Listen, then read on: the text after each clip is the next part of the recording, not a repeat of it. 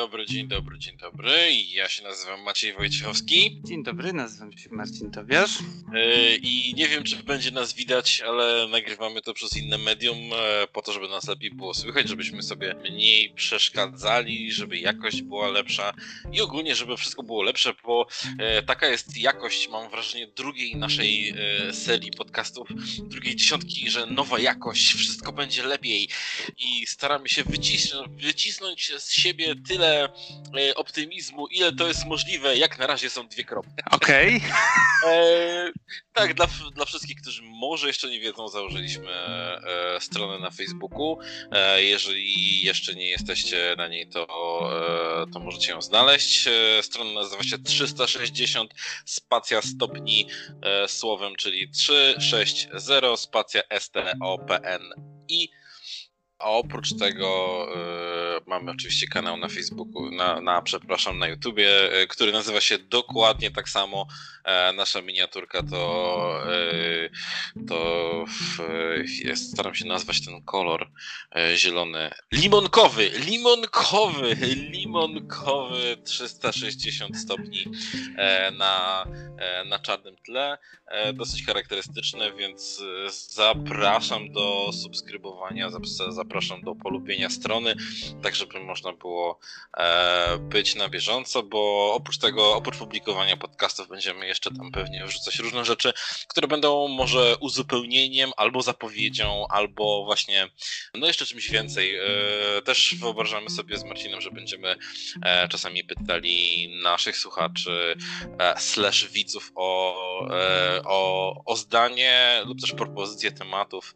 No zobaczymy. Też chciałbym, żeby może te strony e, stały się jakimś, e, jakimś miejscem do, do dalszej dyskusji. I to by było na tyle. Jeszcze przed nami Instagram i Twitter, ale, e, ale to kwestia czasu. Dobra, więc e, jest odcinek dwunasty, jest parzysty. Tak. Jest parzysty, tak. Więc... Wiem, co to znaczy. E, czyli jakby po obowiązkowym już teraz bloku reklamowym przejdziemy do, e, do rzeczy. Chciałbym, Macieju, wrócić do tematu, który ostatnio poruszyłeś, a w zasadzie do zdania, które padło w twojej wypowiedzi odnośnie tematu rasizmu, o którym mówiliśmy ostatnio w Stanach Zjednoczonych. Mówiąc o Wielkiej Brytanii, powiedziałeś, nie jestem w stanie cię dokładnie zacytować, musisz mi to wybaczyć, ale zdanie było mniej więcej takie, że Anglia nie miała problemu z niewolnictwem.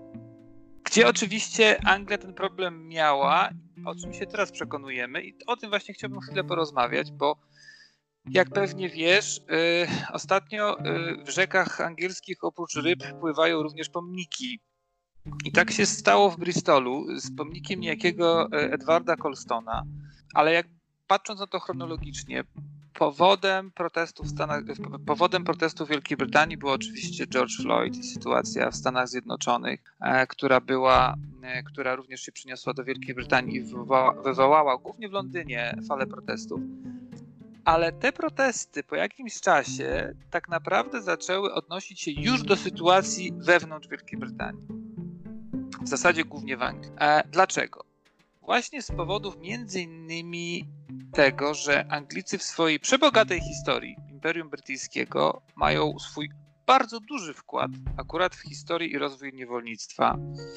Przy czym Anglicy są oczywiście na tyle sprytni, że oni jakby bezpośrednio z tych niewolników nie korzystali, natomiast bardzo chętnie ich sprzedawali. I to w całkiem poza, sporych ilościach. Poza tym jeszcze Imperium Brytyjskie ma na sumieniu cały wachlarz takich rzeczy, więc to niewolnictwo afrykańskie jest naprawdę jednym z całego katalogu rzeczy, które, które kolonialiści, jedni z największych kolonialistów mają na sumieniu, więc tak naprawdę dorzucić do tego jeszcze niewolnictwo, no to, w, to, to niewolnictwo w tym momencie blednie, jeżeli zniewolane były całe narody, tłumione krwawo były powstania, więc no faktycznie tak. każdym razie ludzie wyszli na ulicę, zwłaszcza przypadek w Bristolu jest opisywany na całym świecie, ponieważ skończyło się to tym, że pomnik niejakiego właśnie Edwarda Colstona został spuszczony do, do rzeki.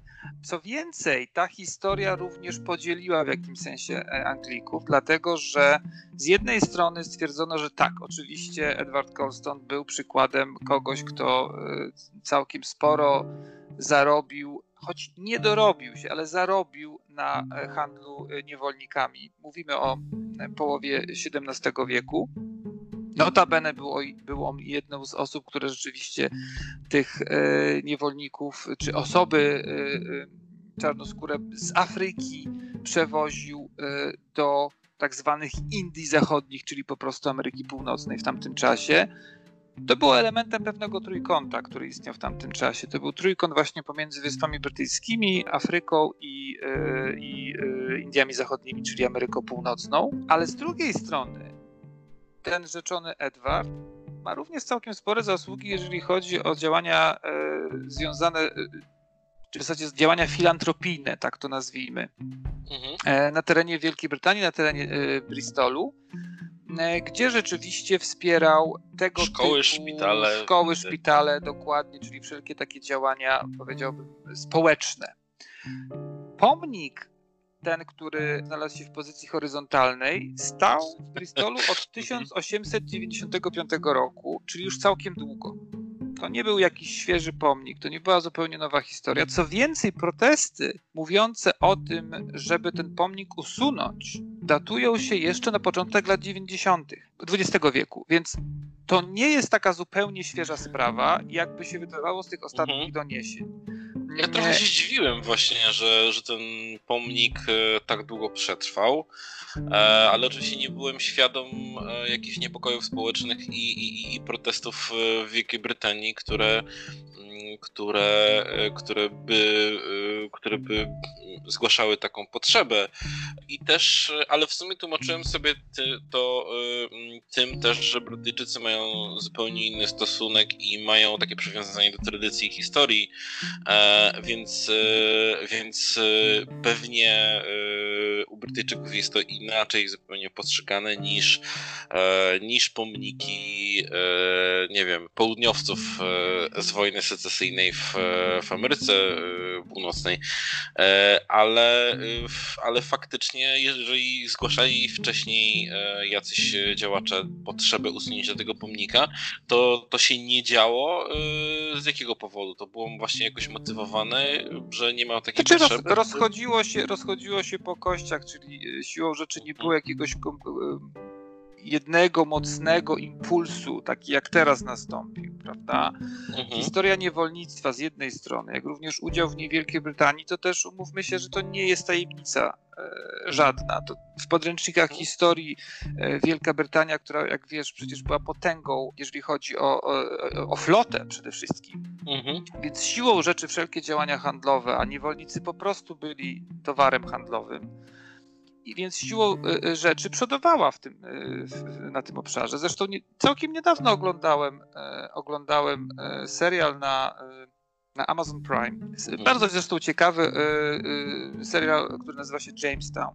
Jak sama nazwa wskazuje, mówi o początkach czy o pierwszych osadnikach brytyjskich na terenie Ameryki Północnej.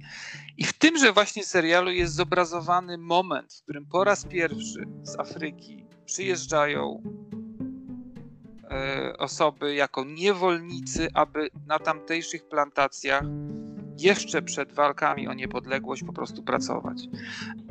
Podnosi się często argument, że Anglia czy Wielka Brytania jako pierwsza zniosła niewolnictwo. Bo rzeczywiście tak formalnie było. Natomiast, tak jak powiedziałem wcześniej, Anglicy są na tyle sprytni, że y, to wcale im nie przeszkodziło, żeby dalej na tym, na tym zarabiać. I teraz z jednej strony to, co jest dzisiejszym problemem, to jest historia, która jest taka, jaka jest. I rzeczywiście absolutnie nie jesteśmy w stanie umniejszyć y, wątpliwych zasług Wielkiej Brytanii, jeżeli chodzi o rozwój niewolnictwa. Ale z drugiej strony przeciwnicy usuwania pomników, czy tego konkretnego pomnika, po pierwsze podkreślają zasługi samego Colstona, po drugie dla nich też byłby to jakiś tam symbol, gdyby opatrzyć dodatkową informacją, dodatkową tablicą, gdzie można by po prostu wyjaśnić rolę tego człowieka. I to nie uważam, że do końca jest to relatywizm, tylko jest to bardziej kwestia, kwestia po prostu doprecyzowania, że takie były realia, czyli trzysta lat temu, czy czterysta lat temu i możemy się na to obrażać, możemy udawać, że tak nie było. Zresztą nie wiem, czy też czytałeś ostatnio, że H B O w Stanach Zjednoczonych usunęło ze, ze swojej biblioteki Przeminęło z wiatrem. Usunęło Przeminęło z wiatrem, dlatego że rola Afroamerykanów w tym filmie została również pokazana nie tak, jaka ona była w czasie wojny secesyjnej, czy generalnie w tamtych czasach. Mhm. Ale to już uważam, że... Znaczy, no to była służba, no. To była, znaczy, tak, filmie. Tylko że rzeczywiście Przeminęło z wiatrem pokazuje e, uśmiechniętych, e, wiernych e, e, Afroamerykanów, tak, w roli służących lub nawet walczących w czasie wojny secesyjnej, gdzie prawda była nieco bardziej y, bolesna, tylko że po pierwsze trzeba pamiętać, że to jest ekranizacja książki. Więc albo ekranizujemy książkę, albo robimy coś nowego, a z drugiej strony ten film został wyprodukowany w roku tysiąc dziewięćset trzydziestym dziewiątym. Więc nie mam pretensji do tego, że ten film wygląda dziś tak jak dziś. Ty ostatnio wspominałeś o y, tak. Warner Brothers, prawda? I, y, o kreskówce. O kreskówkach, więc to jest element naszej historii. Tak, można by wytłumaczyć, że to jest fikcja, ale z drugiej strony, czy za chwilę nie będziemy tłumaczyć większości filmów, że to, co one pokazują, to jest fikcja? Tak, tak. Ale wiesz, no my jesteśmy akurat, e, mieszkamy w kraju, w którym jeszcze całkiem niedawno pomniki e, lądowały na bruku, e, niszczone przez obywateli. I ja to pamiętam nawet, pamiętam to jako dziecko. No, lądowały pomniki Dzierżyńskiego, czy też e, no, Lenina, wiadomo, te, które jeszcze się tam ostały, to ludzie sami, sami burzyli, to były takie happeningi. Ale no to wiesz, to jest... E, to jest właśnie taka dyskusja, zostawić czy nie zostawić, czy zdjąć i postawić w jakimś parku, e, gdzieś w rogu i dać tabliczkę, ten człowiek zrobił to i to i to, e, pierwotnie stał i tam i tam, zostawiamy go tutaj, żeby pamiętać, ale żeby również przestrzec. E, jednocześnie ktoś, e, jest niebezpieczeństwo, że jeżeli się tego nie zniszczy, to stanie się... stanie się obiektem kultu jakiejś ideologii, z którą niekoniecznie się zgadzamy, to po pierwsze. Po drugie, wiesz, gdzie zatrzymać, gdzie zatrzymać tego buldożera niszczenia śladów, czy, czy pomnik generała z Konfederacji z, z południowych Stanów należy zniszczyć, ale może jeszcze zniszczyć jeszcze dawniejsze rzeczy, może nowsze, bo ktoś był, bo ktoś był rasistą, może w ogóle całego Disneya należy rozwiązać i zmienić nazwę, dlatego że Walt Disney był znanym antysemitą i jeżeli był rasistą względem innych ras, też bym się nie zdziwił, bo takie to były czasy. Więc wiesz, ja mi się teraz przypomina dyskusja o, o, o zburzeniu, totalnym zburzeniu Pałacu Kultury w, w Warszawie, która oczywiście była, jest taka do pewnego stopnia humorystyczna, Bo, bo zburzenie tego budynku nie miałoby najmniejszego sensu, po prostu ekonomicznie trzeba było wydać więcej pieniędzy na zburzenie tego, e, niż to byłoby warte i to byłby kłopot i to byłoby przedsięwzięcie, e, przedsięwzięcie e, inżynieryjne, które miałoby być po prostu nie budowaniem czegoś, tylko po prostu niszczeniem czegoś, co, co jest bez sensu, więc postanowiono to zostawić, ale to jest tak naprawdę pomnik i to jest pomnik wbudowany Józefowi Stalinowi naszymi rękami. Yy, więc to jest, yy, to jest straszne, że taki pomnik jest yy, u nas w Warszawie, ale to jest jednocześnie pamiątka i to też yy, ja widzę w tym taką wartość, że pamiętamy i że pamiętamy yy, w jakim obozie byliśmy i pod czyim władaniem byliśmy i jak wyglądało, jak wyglądała rzeczywistość. Ja, ja to przynajmniej pamiętam i, i to jest po prostu budynek, ma jakąś, yy, jakąś funkcję. Natomiast pomniki, E, nie wiem, gdzie rysować tą, e, tą kreskę i czy faktycznie e, ma, mają rację ci, którzy je niszczą, czy nie, czy może faktycznie...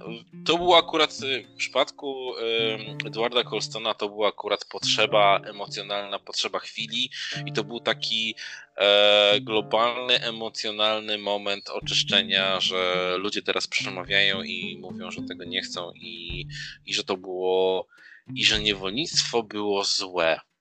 Ile lat po ustaniu niewolnictwa demony niewolnictwa jeszcze są i my potrzebujemy podkreślać to, że niewolnictwo było negatywne i piętnować te postawy. To jest dla mnie niesamowite, bo w tym momencie ja patrzę na nasze polskie postawy dotyczące drugiej wojny światowej e, i przestaję się dziwić, że to wszystko jest jeszcze żywe i przestaję się dziwić, że my jeszcze nie możemy dojść do, do pionu, że, że jesteśmy wrogo nastawieni, my Polacy, do Niemców, że jesteśmy wrogo nastawieni do Rosjan, wszystkich, bez wyjątku e, i zaczyna to mieć e, dla mnie większy sens, jak patrzę na to, że niewolnictwo jeszcze jeszcze jest wiecznie, wiecznie żywy. Oczywiście w Stanach Zjednoczonych to nie chodzi o samo niewolnictwo, tylko chodzi o podziały, e, podziały społeczne, podziały ekonomiczne, które tam są i nie zostały zasypane, dlatego że, e, że są po prostu systemowe, że system w Stanach Zjednoczonych powoduje, że jeżeli urodzisz się e, w rodzinie biednej, to w niej zostaniesz. E, m, Bez porównania trudniej jest wydostać się z niższych warstw społecznych, ekonomicznych w Stanach Zjednoczonych niż w innych krajach. A teoretycznie powinno być najłatwiej, dlatego że jest to kraj, e, e, kraj wolności, okazji, the land of opportunity e, i tak dalej, i tak dalej. A właśnie Stany Zjednoczone dlatego, że tak są, z, e, tak są skonstruowane, tak wyglądają, po prostu tak nie jest. Ktoś ostatnio udostępniał na Facebooku filmik, który pokazywał, na czym polega ten, ten mechanizm. I, i, i na przykład było tak, że e, szkoły lokalne opłacane są z podatków nieruchomości jakiegoś, jakiegoś obszaru. Więc jeżeli na jakimś obszarze E, są e, bloki mieszkalne z tanimi mieszkaniami, gdzie mieszka biedota, to te podatki są śmiesznie małe i ta szkoła jest niedofinansowana, więc jakość edukacji jest beznadziejna i robi się błędne koło. I ci ludzie są słabo wyedukowani i mieszkają w takim miejscu i to po prostu i to się napędza. E, I wbrew temu, co, e, co usiłowano powiedzieć, trickle down economics i, e, i takie właśnie i taki awans społeczny w Stanach Zjednoczonych jest, nie mówię, że nie jest możliwy, natomiast jest strasznie, strasznie, strasznie trudny z powodów kosztów edukacji i tak dalej, i tak dalej. Więc ta społeczna, ta społeczna machina, która uciska, uciska czarnoskórych i, i społecznie i również ekonomicznie, w dalszym ciągu jest jakimś spadkiem po segregacji rasowej i po niewolnictwie. Czy to samo da się powiedzieć o Wielkiej Brytanii? Tego nie wiem. Ty mieszkałeś w Wielkiej Brytanii, więc jesteś w stanie powiedzieć na ten temat więcej niż ja. Ja, na, znaczy... ja natomiast... Hmm? Na, na pewno, na pewno to absolutnie nie jest to samo, natomiast... Yy... Myślę, że tak jak powiedziałeś, to chodziło bardziej o symbol, tak? Chodziło o symbol, czyli o pokazanie, że u nas też y, są sytuacje, zdarzenia z przeszłości i wydarzenia, z którymi powinniśmy się jako społeczeństwo rozliczyć. A, I tak to traktuję, bo zresztą każdy pomnik dla mnie jest symbolem czegoś.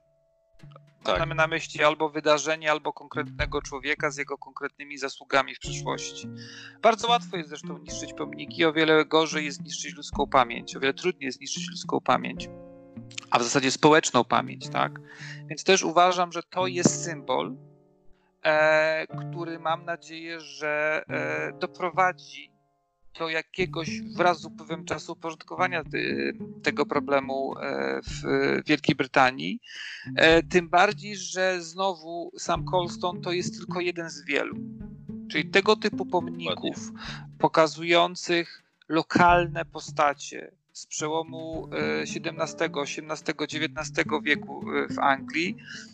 Tych pomników jest cała masa, e, więc podejrzewam, że tu jest bardziej kwestia umówienia się teraz, co jest lepszym rozwiązaniem. Usunięcie tego pomnika i przeniesienie go, co zresztą Rada Miasta Bristolu de facto już postanowiła, ponieważ pomnik został wydobyty i zostanie gdzieś postawiony w jakimś bardziej ustronnym, mniej spektakularnym, tak to nazwijmy, miejscu w mieście, ale ze stosowną informacją właśnie o tym człowieku i, i o jego, nazwijmy to, ciemniejszej stronie życiorysu. Natomiast jeżeli chodzi w ogóle o pomniki, ja mam cały czas w głowie aforyzm czy powiedzenie Leca, który napisał: burząc pomniki, oszczędźcie cokoły, zawsze mogą się przydać. I rzeczywiście coś w tym jest, ponieważ jak dobrze wiesz, i tutaj podajesz przykład nasz polski, jest tendencja usuwania, czy była tendencja usuwania pomników Dzierżyńskiego, Lenina i tak dalej, wcześniej jeszcze Stalina. Ale z drugiej strony, o czym też żeśmy kiedyś mówili, e, Polska pomnikami Jana Pawła drugiego stoi. Więc proszę bardzo, e, cokoły się przydadzą, e, zmienimy tylko, e, zmienimy tylko figurę. Patrzę na to po prostu przez pryzmat kogoś, kto, kto jak wiesz, interesuje się historią, i dla mnie pomnik, czy w postaci rzeźby, czy w postaci budynku, takiego jak Pałac Kultury, jest elementem naszej historii, niezależnie od tego, jak ją oceniamy, i powinien tam zostać. Naszym zadaniem jest tylko i wyłącznie uświadomienie temu, kto się tym w ogóle interesuje, jaka jest tego prawdziwa historia, jaka jest tego prawdziwe, jakie jest tego prawdziwe znaczenie. I myślę, że Anglicy też do tego wniosku yy, dojdą, a ponieważ tak, jak wiesz, Anglia jest teraz, czy Wielka Brytania teraz jest generalnie nieoszczędzana, bo jest wciąż w fali pobrexitowej, w fali covidowej, z bardzo kontrowersyjnymi decyzjami rządu, ze zbliżającym się albo w zasadzie już istniejącym kryzysem ekonomicznym. Do tego jeszcze właśnie dochodzą kwestie społeczne i myślę, że już bardzo niedługo zawiedzione społeczne oczekiwania odnośnie Brexitu, z którymi też y, rząd brytyjski będzie się musiał zmierzyć, bo się nagle okaże, że, że nie będą widoczne pozytywne, ekonomiczne skutki Brexitu, bo ich po prostu no, nie będzie. E, więc podejrzewam, że to wszystko gdzieś jest jakimś elementem znowu kryzysu y, państw zachodnich, czy w ogóle naszej cywilizacji zachodniej, gdzie stopień oderwania e, realiów życia i problemów społeczeństwa od rządzących jest coraz, coraz większy, ale to już jakby jest odrębny, odrębny temat. Ja chciałem, ja właśnie zdałem sobie sprawę, że ostatni pomnik, który został spontanicznie zniszczony w Polsce, który zrobił największe wrażenie, to był pomnik Henryka Jankowskiego. W Gdańsku, w wyniku, tak. w Gdańsku w wyniku doniesień, oskarżeń o, jakby to ująć, nieodpowiednie zachowania wobec nieletnich. Tak to ujmijmy bardzo e, eufemistycznie, nie, nie nazywając rzeczy mocno po imieniu. E, więc e, więc e, to jest też ciekawe. Znaczy pomnik ja dla mnie taką... od razu jest powodem do tego, żeby go obalić. Tak skracając dokładnie, wszystko. Właśnie, właśnie to, sam, to samo chciałem powiedzieć. Najlepszym rozwiązaniem w tym momencie jest pomników nie stawiać po prostu. Nie stawiać pomniki, dlatego że to są ludzie. To jest trochę już graniczące z bałwochwalstwem. To jest trochę już e, e, e, robienie z ludzi e, kimś, kim nie są, czyli robienie z nich postaci, które są nadludzkie, e, wieczne. Zbudowałem sobie pomnik trwalszy niż ze Spiżu. Z tych klasyka klasyków, eee, więc e, no cóż, e, po prostu nie stawiać, pamiętać. Można postawić pomnik idei, ale nie powinno się stawiać jednak pomników e, ludziom, moim skromnym zdaniem. I tym akcentem skończymy ten temat i proszę cię, Macieju, o wrzutkę um... z twojej strony. Tak, ja mam teraz taki temat, który jest tematem, który wpadł mi wpadł mi ostatnio na listę filmików oglądanych i przypomniał mi, na listę filmików oglądanych na YouTubie i przypomniał mi sprawę, którą, o której ja wiedziałem wcześniej, a była fascynująca, trafiłem na nią zupełnie przypadkowo. Chodzi o... Chodzi o film dokumentalny, który naz- z dwa tysiące siedemnastego roku, który nazywa się The Red Pill, czyli czerwona e, tabletka, kapsułka. E, czy ty kojarzysz ten film? Nie, nic mi to nie e, mówi. E, film dokumentalny nakręcony przez Cassie J, e, która była zdeklarowaną e, wręcz wojującą feministką, która postanowiła zbadać środowisko mężczyzn walczących o prawa mężczyzn. I postanowiła spotykać się z nimi, robić z nimi wywiady i ich obnażyć. I spotykała się przez... Znaczy, rozumiem, że masz na myśli ich poglądy. Tak, ich poglądy, bo kojarzyło jej się...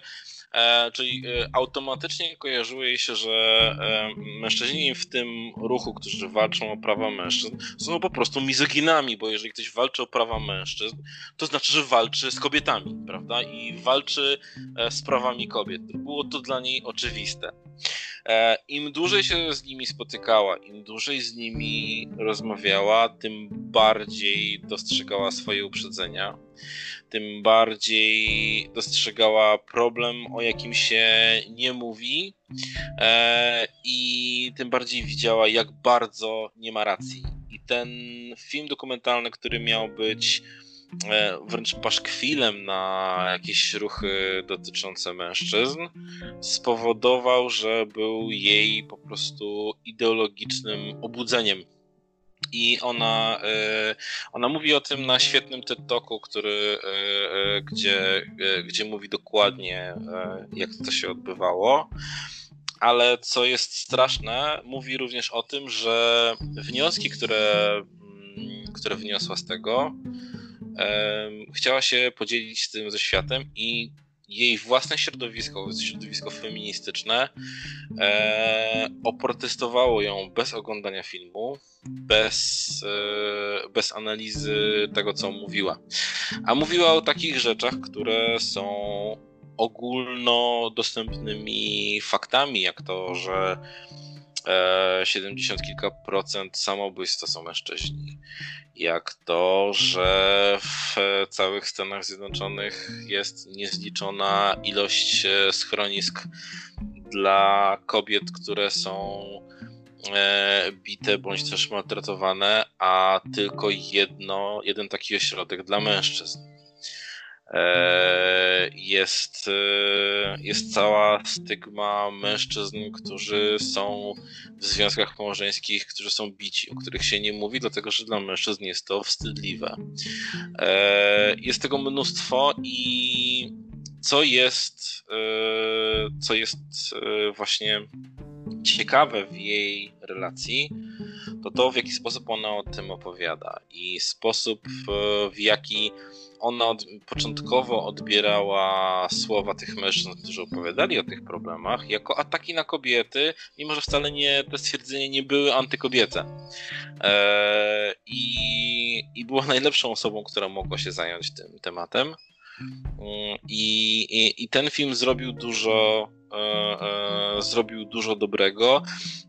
Ja widziałem, ja tego filmu nie widziałem, natomiast szukając tego filmu natrafiłem na zupełnie inny film, który jest filmem dokumentalnym, który jest dostępny na Netflixie.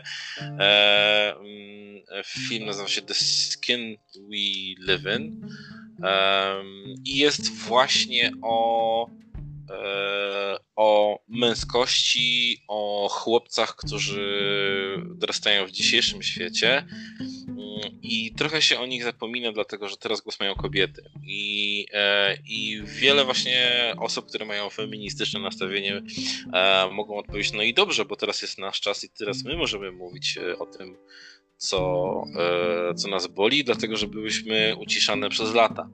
E, no ja uważam, że to jest tak naprawdę wylewanie dziecka z kąpielą i doprowadzanie znowu do jakiejś nierówności e, i doprowadzanie do, e, do niefajnych zjawisk i powinno być tak, że powinno się raczej patrzeć na ludzi, a nie na kobiety albo mężczyzn. I jeżeli są takie problemy, to powinno się na to e, zwracać uwagę. E, dlaczego też e, chciałem o tym z tobą porozmawiać? Bo ostatnio rozmawialiśmy nawet w biurze o tak zwanym zjawisku spójnego mężczyzny, czyli o tym, o tym wizerunku, e, jaki ma mieć mężczyzna w oczach kobiety, żeby mieć to coś, żeby być super i tak dalej. Czyli rozmawialiśmy o wymaganiach kobiet wobec mężczyzn.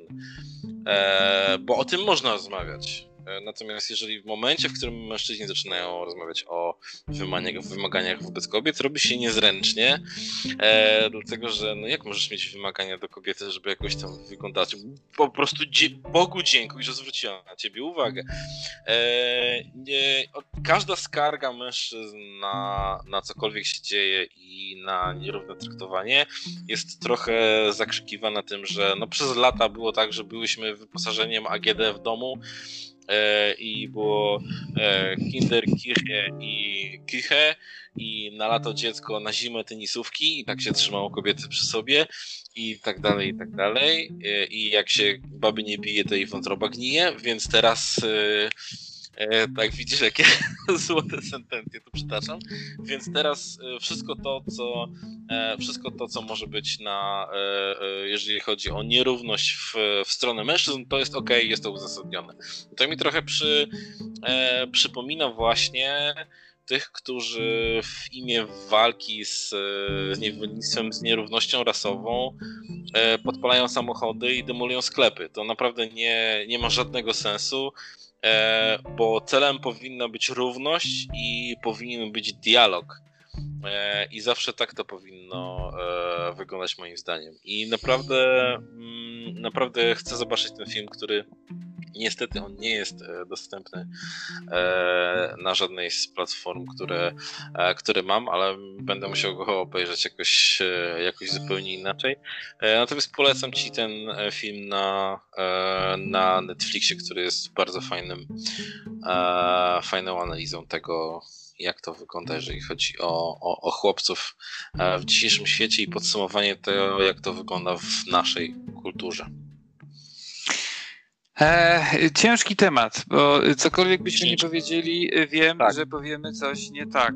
E, tak i więc jak, jest, każde tak. zdanie może być wykorzystane przeciwko nam, ale ciekawe jest to, że ja z bardzo podobnego tematu się też, te, też chciałem z tobą dzisiaj podzielić, bo przeczytałem bardzo ciekawy wywiad z filozofem i psychoterapeutą o imieniu i nazwisku Jacek Masłowski. Wywiad jest w Polityce, a jego tytuł brzmi "Mężczyzna w związku, jak to działa?" i traktuje bardzo interesująco, dokładnie w zasadzie to, o czym mówisz, czyli czy rzeczywiście mamy do czynienia z kryzysem męskości, o czym się mówi już od kilkudziesięciu lat, czyli tak. z, ze zmianą ról w społeczeństwie, jeżeli chodzi o płcie, e, i siłą rzeczy również ze zmianą często ról w związkach. Bardzo duży wpływ mają na, oczywiście na to sytuacja ekonomiczna, czyli po prostu samodzielność finansowa w dużej mierze kobiet, co też oczywiście gdzieś tam spowodowało zaburzenie po stronie, po stronie mężczyzn, ale ten rzeczony rozmówca raczej uważa, że jest to źle postawione pytanie, bo to nie jest kryzys męskości, tylko on uważa, że generalnie jest to kryzys relacji. Tak, to już jakby nie chodzi o mężczyzn, nie chodzi o osobno o kobiety, tylko kwestia relacji pomiędzy, e, pomiędzy nimi i jest to również kwestia kryzysu e, związanego z oczekiwaniami. Czyli jeżeli oczekiwaniami odnośnie samych siebie i partnerów e, w tak. związku. Na pół żartem, pół serio on definiuje potrzeby mężczyzny dość prosto, bo w zasadzie dwukierunkowo, żeby nie utrudniać nam rzeczy, albo akceptacja, albo święty spokój. Eee, czyli to są nasze oczekiwania w stosunku do kobiet. Tak? Czyli jeżeli się nie akceptujesz tego, jaki jestem, to daj mi święty spokój, tak? Albo zaakceptuj. E, nie chcę przechodzić przez cały wywiad, e, bo to nie o to chodzi. Natomiast generalnie on upatruje źródeł sukcesu, a zarazem źródeł klęski właśnie w wypracowaniu sobie takich relacji, w których jedna i druga osoba są na tyle dojrzałe, na tyle świadome, że po pierwsze same wiedzą, czego chcą, po drugie w pełni świadomie decydują się, że idziemy razem, bo nasze kierunki, nasze cele po prostu są zbieżne. Eee, I tyle. Natomiast to, co, o czym ty mówisz, czyli o kwestii, yy, jak rozumiem, jakiegoś elementu związanego z y, dyskryminacją mężczyzn w określonych, jak rozumiem, oczywiście sytuacjach. To, o czym też od czasu do czasu słyszymy, czyli na przykład kwestie decyzji sądowych odnośnie przyznania opieki nad y, dziećmi de facto z automatu, to jeszcze sam pamiętam ze studiów, gdzie rzeczywiście dziewięćdziesiąt ponad procent decyzji sądów odnośnie przyznania opieki, bezpośredniej, sprawowania bezpośredniej opieki nad dzieckiem, były to decyzje, aby to dziecko zostało przy, przy matce. I z jednej strony można powiedzieć, no pff, przecież to jest normalne, to, to jest absolutnie oczywiste, że, że dziecko jest przy no matce. Nie. E, to znaczy, nie, moim zdaniem to powinno być pięćdziesiąt procent. Prawda? Tak, ale wiesz, że jakby to jest oczywiście, to pewno musielibyśmy zacząć niuansować, czyli kwestia wieku dziecka, kwestia relacji, kwestia związku, czy to jest, e, jak wyglądały wcześniej te relacje.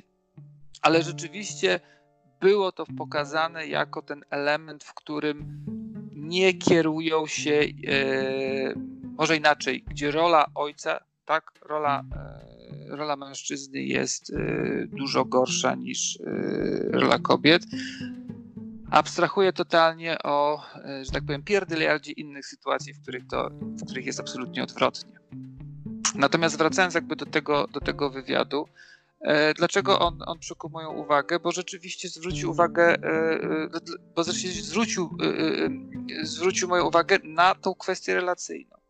Czyli, że z jednej strony wychowywani jeszcze, podejrzewam, z racji pewnej wieku w dość jasno określonej roli męskiej. Przez ostatnie kilkadziesiąt lat mamy do czynienia z kwestiami związanymi właśnie z, równoupra- z równouprawnieniem, i zbudowaniem partnerstwa w związku, jest to nowum.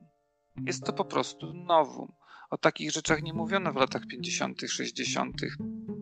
Z tego, co przeczytam, dopiero w latach siedemdziesiątych i to znowu w określonych krajach, na pewno nie w Polsce.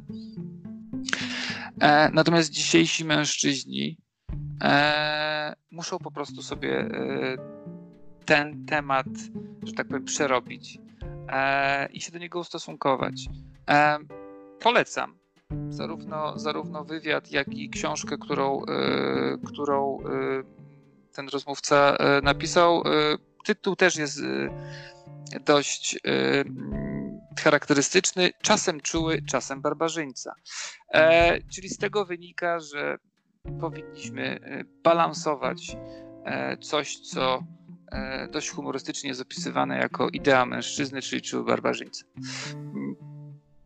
Czego sobie i tobie życzę.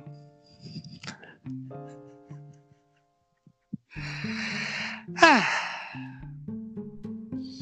Czy mam wrzucać coś, czy masz coś jeszcze od siebie takiego, co byś chciał wrzucić? E, mam bardzo gruby temat i to a propos, a propos ataku nożownika na Słowacji w szkole, gdzie zginęły dwie osoby. Nożownik został, został zastrzelony. To było w czwartek, czyli dzisiaj. Więc ja, może to dziwne, ale ja zawsze w takich momentach myślę sobie, no tak, gdyby to było w Stanach Zjednoczonych, nożownik miałby e, karabin szturmowy mm, przerobiony na, w, e, na, na półautomatyczny, po czym e, nie zginęłyby dwie osoby, tylko co najmniej dwadzieścia e, i jeszcze przy okazji jakiś policjant, e, po czym przyjechałby czołg amerykańskiej policji i zastrzeliliby go, ale, e, ale w międzyczasie e, s, po prostu trup się ścieliłby się gęsto. I a propos tego właśnie chciałem porozmawiać o dostępie do broni, o broni palnej w rękach cywilnych, bo to zawsze jest taki temat, który, który w Polsce okazuje się być czasami takim tematem fetyszyzowanym. Po prostu nie widzę totalnie w Polsce potrzeby powszechnego dostępu do broni. Nie widzę, nie widzę dlaczego jest czasami podnoszony jako o, to jest coś fajnego, tu będę bronił swojego domu. Totalnie nie ma takiej potrzeby w Polsce. Ale to rzadko. Por...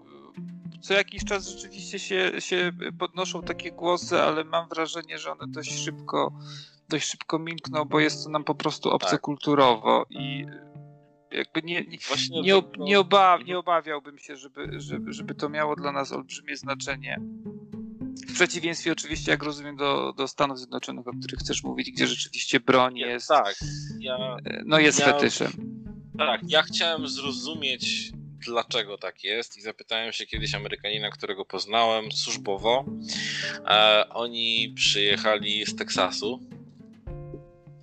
Więc Teksas, co tu dużo gadać, to już mógłbym zakończyć tę wypowiedź teraz, ale dobrze, ale oni zapytałem dlaczego. Dlaczego ta broń jest ważna? No bo dlatego, że ona jest zapisana w konstytucji. No ale dlaczego ona jest zapisana? Żeby powodować, że obywatele mogą, mogą powstać przeciwko tyranowi. Czyli to jest, czyli to wraca naprawdę do samego powstania, powstania Stanów Zjednoczonych, czyli do tego, że tak naprawdę Stany Zjednoczone były e, e, powstały w wyniku rewolucji e, społecznej przeciwko, e, przeciwko monarchii. Czyli przeciwko komuś, kto ma władzę absolutną i kto jest tyranem. Um, nie no, super. Super, to brzmi bardzo szlachetnie. Natomiast e, rezultat tego jest taki, że e, tam, gdzie u nas e, występuje pchnięcie nożem albo ciężkie pobicie, w Stanach Zjednoczonych występuje strzelanina. E, tam, gdzie policjant zatrzymuje e, samochód, e, to chwyta za pistolet e, na wszelki wypadek. E, te wszystkie rzeczy, które są w Stanach i które, e, które są efektem, e, których e, efektem są te, m, są te zamieszki, to jest właśnie też część kultury, e, kultury broni, kultury tego, że wszyscy mają broń. Więc, bo tak się tłumaczą ci policjanci. A skąd ja mam wiedzieć, czy on nie ma broni? No stąd masz wiedzieć, że wystarczy ograniczyć dostęp do broni i już będziesz miał pewność, że on nie ma broni. Eee, w Stanach, w Polsce policjanci nie strzelają do ludzi eee, na wszelki wypadek, bo żaden złodziej nie ma pistoletu. Jeżeli jakiś przestępca w Polsce ma broń palną, to już jest taki wysoki szczebel zorganizowanej przestępczości, że on jest już od dawna znany organom ścigania i jest na niego założona grubateczka. Yy, po prostu tego nie ma, nie jest to powszechne, więc nie jest to niebezpieczeństwo, nie jest to problemem. Yy, w Europie, yy, w Europie takim, takim państwem, który, na który lubią się powoływać, yy, yy, powoływać i Amerykanie, którzy bronią, którzy bronią dostępu do broni jako świętego prawa konstytucji, i również tacy, którzy w Polsce zaczynają mówić o dostępie do broni, jest Szwajcaria. No ale to w Szwajcarii to też zupełnie inaczej wygląda, dlatego że oni po prostu sobie założyli taki system milicyjny, czyli taki system, od jakiego tak naprawdę wyszli szły Stany Zjednoczone, czyli ten system Minuteman, tak? Czyli że, że to jest system, gdzie, gdzie ci żołnierze, ci Minutemen są po prostu za pstryknięciem palców gotowi z bronią, są w stanie bronić swojego kraju przed najeźdźcą, przed tyranią, przed czymkolwiek. I tak jest w Szwajcarii. Każdy obywatel jest, jest, jest wytrenowany w używaniu broni, ale ta broń nie jest w domu i nie wisi nad kominkiem. To nie jest karabin szturmowy nad kominkiem z flagą i jeszcze z kilkoma karabinami szturmowymi i córka ma różowy z Hello Kitty karabin szturmowy, żona ma jakieś kwiatki i wszyscy mamy. Nie, to jest zamknięte na strzelnicy i to jest, e, i to jest zdrowe podejście do tego, moim zdaniem. Jeżeli chcemy faktycznie zrobić coś takiego, to to wymaga właśnie takiego zupełnie innego podejścia. Ja mam mam, znam kilku ludzi, którzy, którzy mają broń palną, którzy strzelają, którzy jeżdżą na strzelnicę często, ale nie jest to, ja też strzelałem nieraz już na strzelnicy, ale nie jest to właśnie taki fetysz, że o tak, tak, broń wszędzie, chcę mieć pełno broni, bo ja też mam świadomość niebezpieczeństwa tego i nawet nie mówię o, o tym, że przestępcy, bo to też jest argument, że ale skoro jest przestępca, to on i tak sobie weźmie broń. Nie, wszystko to jest kwestia proporcji. Jeżeli masz rynek broni e, rozbuchany w taki sposób, że to jest towar, który jest do kupienia w wielu wielkich sklepach, idziesz do Walmartu i kupisz sobie szafkę, kupisz sobie plastikowe wiadro i kupisz sobie karabin i pistolet na ostrą amunicję. Tego nie ma nigdzie indziej. Więc to jest w, w Stanach Zjednoczonych to jest nakręcone do, do poziomu absurdu i dlatego rynek wtórny, rynek nielegalny, czarny rynek broni jest jeszcze większy. Czyli jest, on jest zawsze procentem tego legalnego rynku. Więc jeżeli legalny rynek w Polsce to jest jakiś tam ma, ma, to jest jakiś tam tort, to wycinek tego tortu na nielegalny e, rynek broni to jest jakiś promil. Więc naprawdę e, e, w tym momencie argument o tym, że przestępcy zawsze będą mieli broń, jest manipulacją, bo tylko niektórzy będą mieli broń, tak jak zawsze, więc absolutnie nie. Do obrony własnego domu nie trzeba mieć broni palnej w Polsce. Wystarczy duży kij. I tego się, i, i, i tego się, i tego się trzymam. Nie... Ja zawsze lub zawsze interesowałem się bronią palną. To było coś, to było coś dla mnie zawsze takiego, co e, mam wielką encyklopedię broni palnej. E, zawsze lubiłem o tym czytać. E, no wśród moich znajomych byłem największym specem od tego i opowiadałem i tak dalej, i tak dalej. Ale nigdy nie miałem takiego zdania, że że broń palna powinna być tak jak w Stanach Zjednoczonych, że powinna być tak powszechna. Dlaczego? Dlatego właśnie i teraz przytoczę zdanie, które mówią właśnie ludzie z National Rifle Association, czyli ci, którzy bronią dostępu do broni w Stanach Zjednoczonych. To nie broń zabija ludzi, ale to ludzie zabijają ludzi. Ale ja to odwrócę. Tak, to y, ludzie zabijają ludzi, a nie broń zabija ludzi, ale dlatego właśnie, że ludzie są niezrównoważeni, ludźmi rządzą emocje, e, ludzie są często biedni i zdesperowani, e, to ci ludzie nie powinni mieć dostępu do broni, która jest wyjątkowo wydajna w zabijaniu ludzi. No ale przecież ktoś może wziąć nóż i pójść kogoś zabić. Kolejny argument. Jaka jest różnica? Przecież ten człowiek na Słowacji też no, zabił dwie osoby. No tak, ale zabiłby więcej, gdyby miał e, właśnie wydajną broń palną. Więc nie mam wątpliwości, że to nie powinno się zmienić. E, I cieszę się, że mieszkam w Europie, gdzie jest taka sytuacja, jaka jest. Jest jeszcze jedno porównanie do innego kraju, ale jest, jest porównanie do Australii. Gdzie w Australii sytuacja, jeżeli chodzi o broń palną, była była praktycznie taka sama jak w Stanach Zjednoczonych. Podłoże kulturowe było również podobne, dlatego że to byli ludzie, którzy wydzie, wydzierali po prostu, e, wydzierali ziemię swoją pod, pod farmy, pod uprawę, pod przeżycie, wydzierali przyrodzie i tubylcom też oczywiście. No, to już ludobójstwo e, e, aborygenów to już tak, wtórna rzecz, nie o tym, ale, e, ale chodzi mi o to, że właśnie ten stosunek do broni też był podobny, czyli to było coś, co było narzędziem zdobywania po prostu swojego e, dobrobytu, swojego przeżycia. E, I e, Australijczycy też nie chcieli, żeby odebrać im tę broń. Też czuli to jako jakiś tam gwarant swojej, swojego bezpieczeństwa. Tylko że po którymś już masowym, po którejś już masowej strzelaninie Australijczycy doszli do wniosku, że to trzeba zrobić. I zrobili to, i zrobili to w całym kraju. Oczywiście bez porównania łatwiej jest to zrobić w takim kraju jak Australia, z racji tego, że Australijczycy mieszkają tylko na wybrzeżach, w środku nie mieszka nic, nawet diabeł, bo dla niego jest zbyt strasznie, on nawet nam dobranoc nie mówi. Eee, i, e, I po prostu było to organizacyjnie łatwiej, ale to nie ma znaczenia. Chodzi o to, że pozbyli się broni e, tej właśnie masowej z, ze wszystkich domów i od tego czasu problemu masowych strzelanin praktycznie nie ma. Czyli, ten, e, czyli to, co było wcześniej, też było, e, e, to też były takie same wydarzenia jak w Stanach. Mieli sobie z tym poradzić. Więc... E... Myślałem, że e, wspomnisz również o, a propos broni zresztą też, czy generalnie militariów, o e, polskim ataku na Czechy. Bo nie wiem, czy czytałeś, że wczoraj ja polskie... Polskie wojsko przeprowadziło zorganizowaną akcję, dzięki której kapliczka znalazła się pod ochroną polskiego wojska na terenie Czech.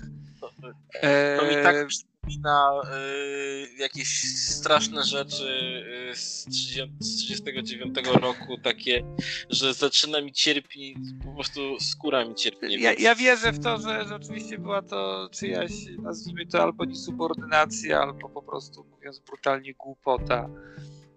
Natomiast i w sumie można na szczęście mówić o tym na poły humorystycznie, bo wszystko ma też oczywiście związek z zamknięciem granic i, y, związanych z, z kowidem. E, natomiast tak, jeżeli chodzi o nasze doświadczenia historyczne pomiędzy nami a Czechami, no to można powiedzieć, że, że wpisuje się to w, w, w dwudziesty, trzydziesty ósmy, sześćdziesiąty ósmy, tak, i, e, i dwa tysiące dwudziesty to jest kolejna nasza zorganizowana akcja na terytorium tak, sąsiedniego. Dbamy o te relacje, dbamy o te relacje z sąsiadami najbliższymi nam, e, tak, bardzo dbamy. No ale ja rozumiem, kapliczka po prostu wymagała specjalnej ochrony, więc... Jest, jest, są rzeczy ważne i ważniejsze, tak. E, ale jeżeli chodzi, no, o, jeżeli chodzi o, o broń, e, to jakie ty masz zdanie o tym? Chciałbyś, żeby było tego trochę więcej w Polsce, czy byłoby to łatwiejsze? Nie, absolutnie się z tobą zgadzam. To znaczy, przyjmuję do wiadomości jako wyjaśnienie stosunku do broni w Stanach Zjednoczonych cały ten rys historyczno-kulturowy, który w ślad za tym stoi. To jest dla mnie wytłumaczalne, dlaczego dzisiaj tam jest tak, jak jest. W Polsce... Ale czy to nie powinno się, wiesz, przedawnić? To znaczy, to się powinno absolutnie zmienić i jak wiesz, poprzednia prezydent, poprzedni prezydent, czyli Barack Obama, rzeczywiście dość mocno pracował nad tym, żeby to zmienić, mając, mając przeciwko sobie, mówiąc krótko, olbrzymie lobby przemysłowe, bo trzeba wziąć pod uwagę, że przecież za tą całą bronią, która jest dostępna dla mieszkańców Stanów Zjednoczonych, no, stoi ktoś, kto broń produkuje. I siłą rzeczy e, to są olbrzymie pieniądze, a jeżeli to są olbrzymie ma... pieniądze, to, to dalej, to to są również olbrzymie pieniądze, które oni są w stanie przeznaczyć na całe lobby. To lobby... Cały rynek cywilny, cały rynek cywilny tak. broni to są Stany Zjednoczone. Wszystkie inne kraje się po prostu nie liczą. Więc cały rynek cywilny po prostu przestałby istnieć w momencie... Więc e... dlatego jakby rozumiem, że to wzbudza opór, który jest tak. podsyta, podsycany jeszcze dodatkowo bardzo dobrze finansowanym lobby, które działa na rzecz zachowania obecnej sytuacji.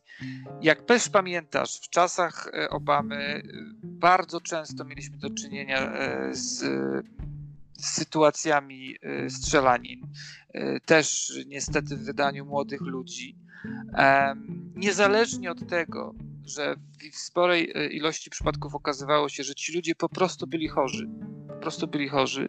E, to nie zmienia to faktu, że argument jakiś wtedy pojawiał, czyli że by chociaż zaostrzyć dostęp do broni albo stworzyć y, y, warunki, które musisz spełnić, żeby tą broń otrzymać.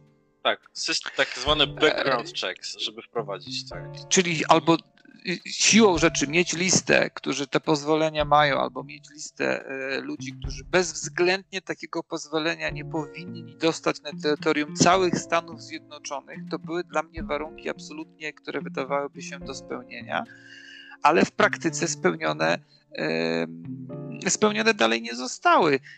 Myślę sobie, że to niestety będzie się tak jeszcze toczyło bardzo, bardzo długo, czyli że żadna kolejna tragedia, a, a, ta, a te tragedie średnio co kilka miesięcy się zdarzają i za każdym razem, za każdym razem są wrzucane te same argumenty, o których ty już mówiłeś, że broń nie zabija, tylko człowiek zabija, bla, bla, bla i tak dalej.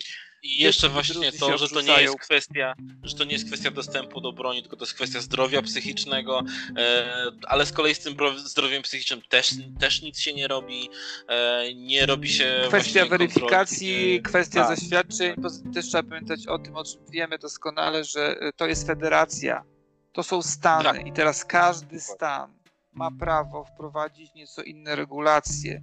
Z tego, co tak pamiętam, to właśnie w Stanach Wschodnich, na wschodnim wybrzeżu jest to dużo bardziej restrykcyjne niż w interiorze, niż w środku Stanów Zjednoczonych, niż na południu Stanów Zjednoczonych przede wszystkim, czyli właśnie Teksas, tak, dawne Stany Południowe i tak dalej, niż na północy, ale nie zmienia to faktu, że to jest bardzo ciężka batalia, bo jeżeli chodzi o kwestie związane z osobą prezydenta lub kandydatem na prezydenta, który zazwyczaj o te kwestie jest pytany, każdy z nich w momencie stawania do wyborów udziela bardzo mglistej odpowiedzi. Dlaczego? Bo ma świadomość, że to jest olbrzymi elektorat, zwolennicy broni, yy, posiadania broni. Więc to jest kwestia, mówiąc szczerze, wyboru, yy, który pewno, inaczej wyboru, rozwiązania tego problemu, który podejrzewam, że nie nastąpi bardzo szybko. Wiesz, ja miałem, ja miałem wrażenie, że za każdym razem jak coś takiego się działo, że o, to już teraz, to może teraz już, a może, a może teraz, no dobrze, trzydzieści osób, nie, no czterdzieści osób, nie, no może teraz, no nie, yy, szkoła, szkoła średnia, no to jeszcze nie, szkoła podstawowa, no jeszcze nie, yy, przedszkole, o, może teraz, nie, nie, nie, w dalszym ciągu, więc yy, nie ma praktycznie żadnej granicy, którą, yy, yy, nie ma tragedii, którą są w stanie Amerykanie przeżyć, żeby wszyscy zgodnie powiedzieli, Powiedzieli, tak, nie robimy tego. Po prostu tego nie ma. Z jakiegoś powodu jest to ważne. Eee, w Polsce, jeżeli chcesz e, dostać samochód służbowy, musisz zrobić tak zwany psychotest. Dobrze mówię. Jest taki test. Znaczy przechodzisz dodatkowe stanie... badania. Tak. Przechodzisz dodatkowe badania. Czyli oprócz zwykłego e, prawa jazdy musisz mieć tak zwany psychotest, żeby mieć samochód służbowy, żeby po prostu móc e, e, prowadzić samochód firmowy. E, więc nie wyobrażam sobie, żeby takiego, e, takiego badania nie było do zezwolenia o broni. To jest dla mnie oczywiste. E, a Amerykanie uznają to za pogwałcenie twojej wolności, że ktoś chce cię, ciebie zapytać, czy przypadkiem nie jesteś niezrównoważony psychicznie, bo ty chcesz mieć broń, którą możesz zabić wielu ludzi bardzo efektywnie, w krótkim czasie. I to jest pogwałcenie, pogwałcenie mojej wolności. No myślę, że większym pogwałceniem wolności jest to, że ludzie są częstowani ołowiem na korytarzach szkolnych. No, to dla mnie jest większym pogwałceniem wolności, ale to jest Ameryka i Niektórych rzeczy, niektórych rzeczy nie zrozumiem, mimo że docierają do mnie faktycznie te argumenty i te, to tło historyczne, ale też widziałem a propos tła historycznego i tej, tej walki z tyranią, widziałem świetny, świetny komentarz, który mówił, no ten dostęp do broni jest po to, żeby walczyć z tyranią. No to co teraz? Co teraz robimy? No to co, ludzie, jeżeli chodzi o, o drugiej poprawki, czy to nie wygląda przypadkiem jak tyrania? To, co się teraz dzieje? No to chyba powinniście nas poprzeć. E, ci sami ludzie, którzy teraz mówią do protestujących, e, i to widziałem takie porównanie na Twitterze, mówią do protestujących, e, jest godzina policyjna, siedźcie w domu, rząd wam każe siedzieć w domu, to siedźcie w domu. Ci sami ludzie na Twitterze mówili wcześniej, nie będę siedział w domu z powodu wirusa, e, bo chcę iść do Walmartu, i protestowali z karabinem szturmowym przerzuconym przez, e, przez ramię. E, więc niestety am, ja mam wrażenie, że, że Ameryka straciła zdolność racjonalnego e, rozpoznawania takich rzeczy i to jest już tylko i wyłącznie dyskusja ideologiczna, e, ale smutne jest to, że jako gwarant wolności uznaje się nie przepisy, nie państwowość w jakimkolwiek ujęciu, tylko po prostu broń palną. bo to jest takie dosyć pierwotne, czyli że broń śmiercionośna jest gwarantem mojej wolności. To jest zaprzeczenie samej idei państwowości, która mówi o tym, że państwo jest nakładką, która likwiduje stan naturalny, który jest stanem, w którym twoje życie jest w stanie wiecznego zagrożenia. No nie, tutaj tak nie jest. Generalnie kończąc temat yy, amerykański, bo on się przewija od dłuższego czasu u nas, to rzeczywiście dowodzi, że to jest yy, kraj tak bardzo zróżnicowany i tak odległy od nas yy, mentalnie, prawnie i kulturowo, yy, że bardzo ciężko jest porównywać. Twój przykład tak, z bronią prawda. Rzeczywiście no, do sytuacji polskiej czy europejskiej no nijak się ma, bo to są zupełnie inne podłoże, tak jak mówisz, kulturowe, czyli jestem w stanie zrozumieć nawet y, absolutnie dziewiętnasty wiek i potrzeby samoobrony i posiadania broni, tak jak mówisz, w całym marszu na zachód, prawda, pozyskiwaniu tak. kolejnych terenów, nawet początek dwudziestego wieku. Potem ten argument coraz bardziej znika, znika, znika. W tym samym czasie w Europie zagrożenia bezpośredniego po prostu nie było.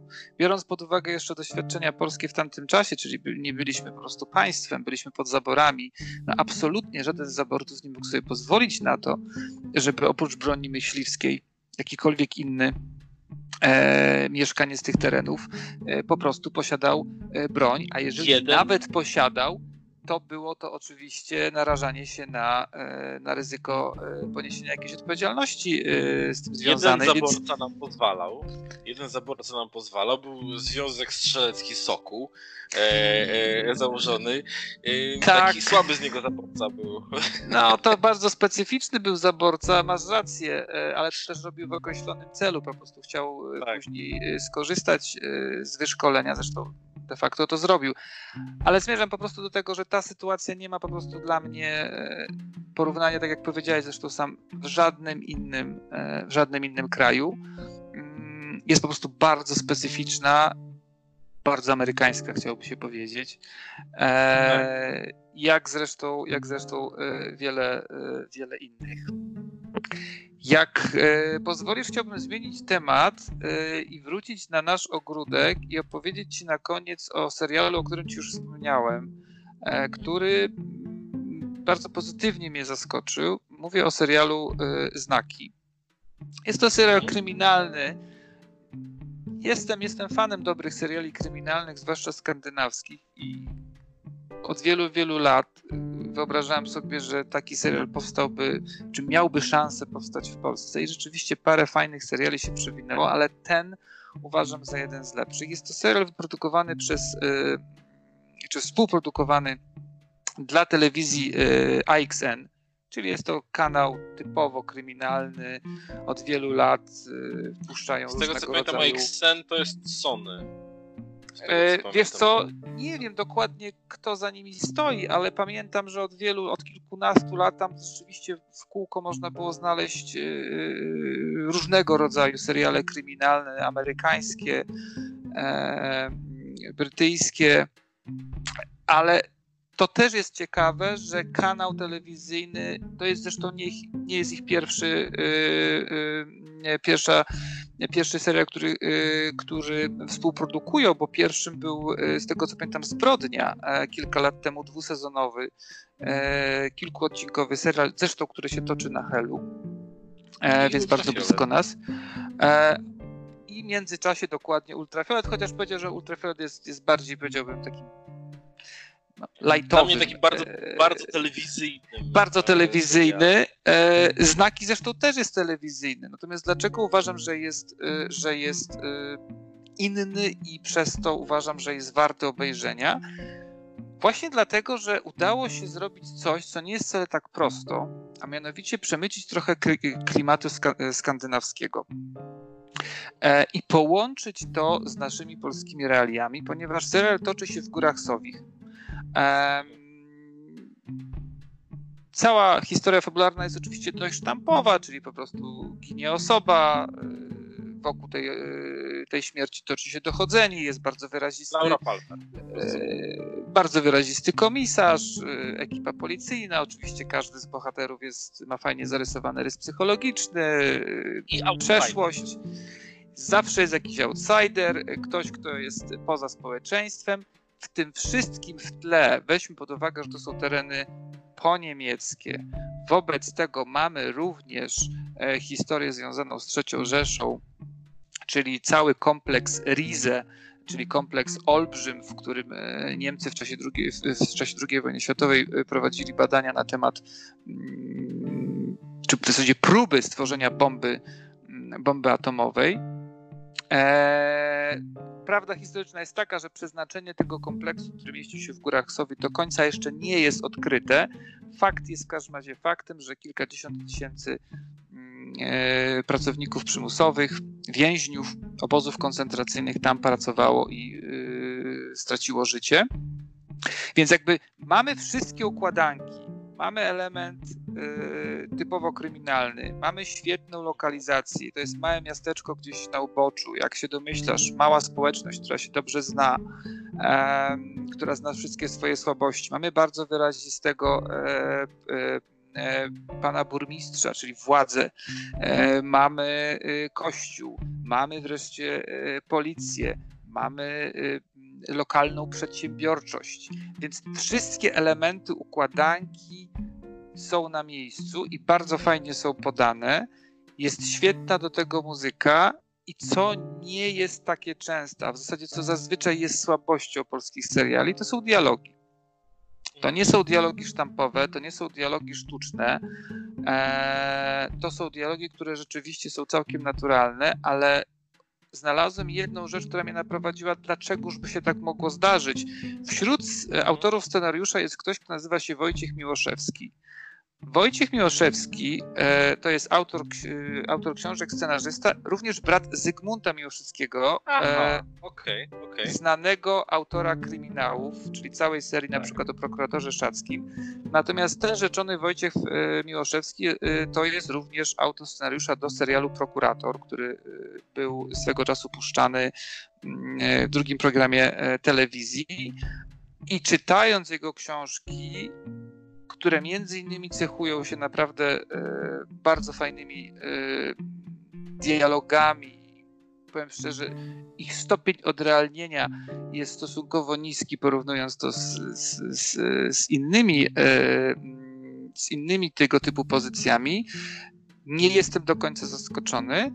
Natomiast w tym całym bardzo pozytywnym obrazie i, i, i mojej naprawdę zachęcie do tego, żeby ten serial obejrzeć, e, chciałbym włożyć jednak e, jakiś malutki minus odnośnie drugiego sezonu, ponieważ drugi sezon tego serialu de facto jest to kontynuacja głównego wątku w pierwszym, natomiast poszli trochę w stronę stworzenia polskiego miasteczka Twin Peaks, czyli ilość rzeczy nienaturalnych, ilość rzeczy na granicy fantazy. E, uważam, że jest zbyt duża, ale traktuję to jako eksperyment, e, patrzę na to jako doświadczenie i próbę, na którą się ktoś odważył, a do tej pory nikt takiej próby od lat nie przeprowadził. Serial jest dostępny oczywiście, że na Netflixie, bo gdzieżby indziej e, mógł być. I na A X N, rozumiem. I, tak, na A X N-ie e, również. E, dlatego zachęcam, bo, bo naprawdę serial jest, e, uważam, warty obejrzenia e, i mimo tego, że bardzo ostrożnie podchodzę do polskich produkcji tego typu, to tutaj się nie zawiodłem. Powiedz mi, bo mówisz, że tam są jakieś rzeczy, które są nadnaturalne. Jak bardzo ten serial przypomina ci Watahę, jeżeli Watahę widziałeś? Wiesz co, Watahę w całości nie widziałem. Watahę widziałem e, kilka początkowych odcinków. E, przypomina mi całkiem e, mocno, jeżeli chodzi o, powiedziałbym, kwestię pokazania e, rzeczywistości. E, Czyli jakby tutaj tak, widzę, widzę zbliżone, e, widzę jakieś połączenie. Druga rzecz, no to oczywiście też jest kwestia po części trochę lokalizacji, bo w Wataszy mamy do czynienia z Bieszczadami, czyli raczej z terenem, prawda, słabo zaludnionym, e, społecznościami, które się dobrze znają, e, stałym procentem ludzi właśnie takich outsiderowatych, gdzieś żyjących na uboczu i tu jest to samo. Tutaj rzeczywiście mamy do czynienia ze swoistym, ze swoistą prezentacji, prezentacją dziwnych indywiduów. Oczywiście każda z tych postaci ma swoją historię, jest wytłumaczone w trakcie serialu, dlaczego jest taka, dlaczego jest taka, jaka jest. Natomiast dla mnie ten element historyczny, który w, tym, który w tle gdzieś tam pobrzmiewa, w drugim sezonie tak naprawdę on, on, on nabiera jeszcze większego kształtu, jest czymś, co z jednej strony może spowodować, że ludzie rzeczywiście zaczną się interesować tą historią całego tego kompleksu, a z drugiej strony pokazuje, że w warunkach Polski, które wydałyby się są pozbawione miejsc, historii, które nie do końca są jasne. E, paradoksalnie takich miejsc w Polsce jest bardzo, bardzo wiele. E, I to też jakaś tam dla mnie promocja, e, promocja polskości. Ja nie wiem, na ile ten serial ma szansę na Netflixie, w przeciwieństwie do innej polskiej produkcji, stać się popularny stać się popularny za granicą, ale życzyłbym sobie, bo mam wrażenie, że, że, że jeżeli ktoś, kto jest fanem seriali kryminalnych z nutką yy, mhm. takiego skandynawskiego podejścia, to, to by się w tej rzeczywistości odnalazł, ale no, nie przebije to innej polskiej produkcji, która jak wiemy już święci triumfy w Stanach Zjednoczonych i rozumiem, że chcesz o niej powiedzieć. Chciałbym tylko powiedzieć dwa słowa, bo wreszcie doczekaliśmy się międzynarodowego hitu, który e, ponoć generuje memy. E, ja tego nie widziałem, ponieważ e, przy próbie logowania się na, e, do aplikacji TikTok następuje alarm, jesteś zbyt stary, nie możesz się tu zalogować. E, to jest żart oczywiście, e, ale no nie, nie, nie, nie używam TikToka, ale wiem, że e, tiktokerzy nagrywają Mają reakcje yy, na, na scenę seksu na jachcie, która podobno jest jakaś wyjątkowa, yy, i, ale to jest, jest, jest to mowa o filmie trzysta sześćdziesiąt pięć dni, yy, który jest yy, ekranizacją yy, książki o tym samym tytule. Co tu dużo gadać, jest to książka erotyczna i film erotyczny, nieważne jak bardzo możemy udawać, że jest to historia o miłości. Chodzi tam o seks przede wszystkim i o to, żeby było jak najbardziej yy, parnie i yy, yy, yy, chodzi o raczej te cielesne aspekty tej, yy, tej relacji yy, i faktycznie ci, którzy mówią o tym o tym filmie na, na social mediach amerykańskich, podkreślają, że jest to ciekawa historia o porwaniu z motywem syndromu sztokholmskiego. Nazywają rzeczy po imieniu, bo tak dokładnie jest. I I trochę, trochę mnie to martwi też, bo jestem w stanie, ja, ja widzę to jako, jako taka sytuacja, że ludzie zaczną o tym rozmawiać, zaczną się oburzać na to, że coś takiego, co właśnie prezentuje taką postawę i takie zjawisko jest popularne, po czym ktoś, kto będzie próbował walczyć z tymi oburzającymi się prawie, ale przecież autorką książki jest kobieta i reżyserką jest kobieta, więc pozwólcie kobietom mówić takie rzeczy. I zacznie się dyskusja, która będzie straszna i Polska będzie promowana z powodu tego dzieła. No co myślę, na, co że... na to reduta dobrego imienia. No właśnie czekam, czekam na jakiś update, upgrade raportu, czyli na przykład doszukiwania się treści polskich w filmach polskich, obrażające oczywiście Polaków, skoro przeglądali już treści, treści zagraniczne.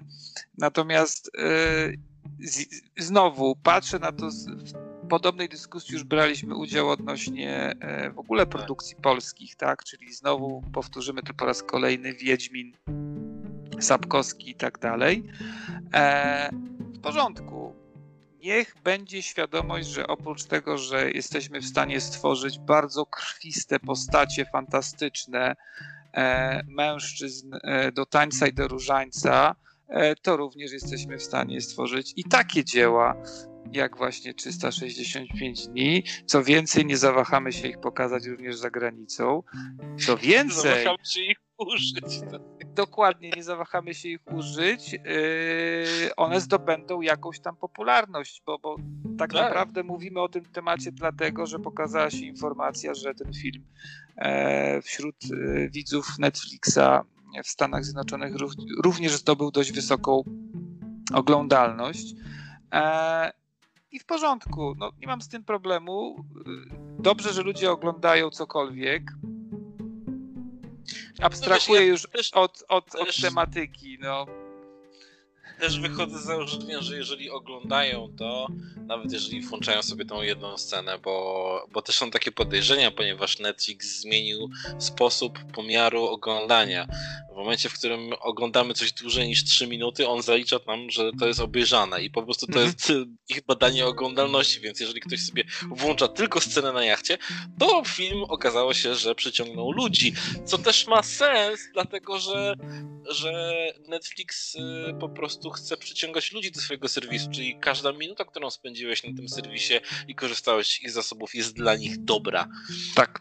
Więc jeżeli, to, więc jeżeli to przyciąga z takiego albo innego powodu, no to to jest pozytywne. Eee, a w, z drugą strony, jeżeli Amerykanie byli w stanie sięgnąć po film nieamerykański, to to jest w ogóle rewelacja, bo oni, bo oni tego nie robią, totalnie nie oglądają czegoś, czego nie znają yy, i co nie jest w ich realiach, więc jeżeli coś takiego przyciągnęło ich uwagę, to dobrze, może to będzie jakaś edukacja, może yy, zerkną na filmy hiszpańskie, niemieckie, inne, które na Netflixie również są.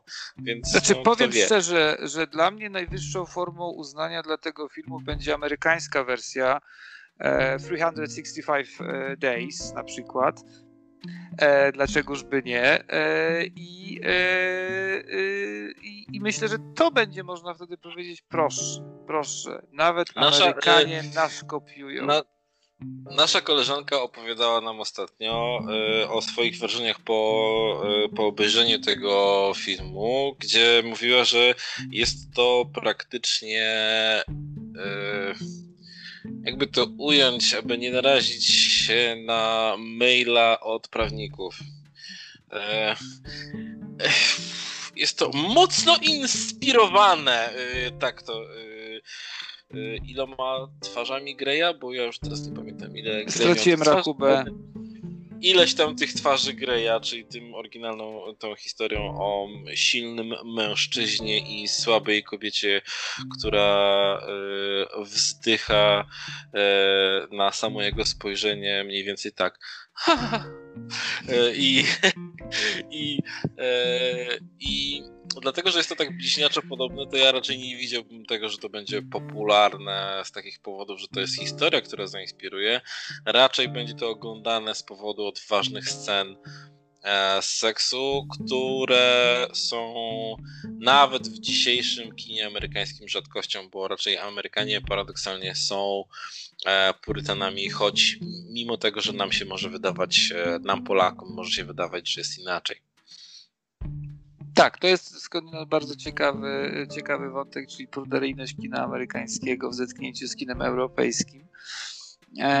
Co właśnie, co właśnie jest jakimś tam elementem często podkreślanym, że aż do momentów, powiedziałbym, niemalże humorystycznych, występujących w skądinąd całkiem popularnych amerykańskich produkcjach.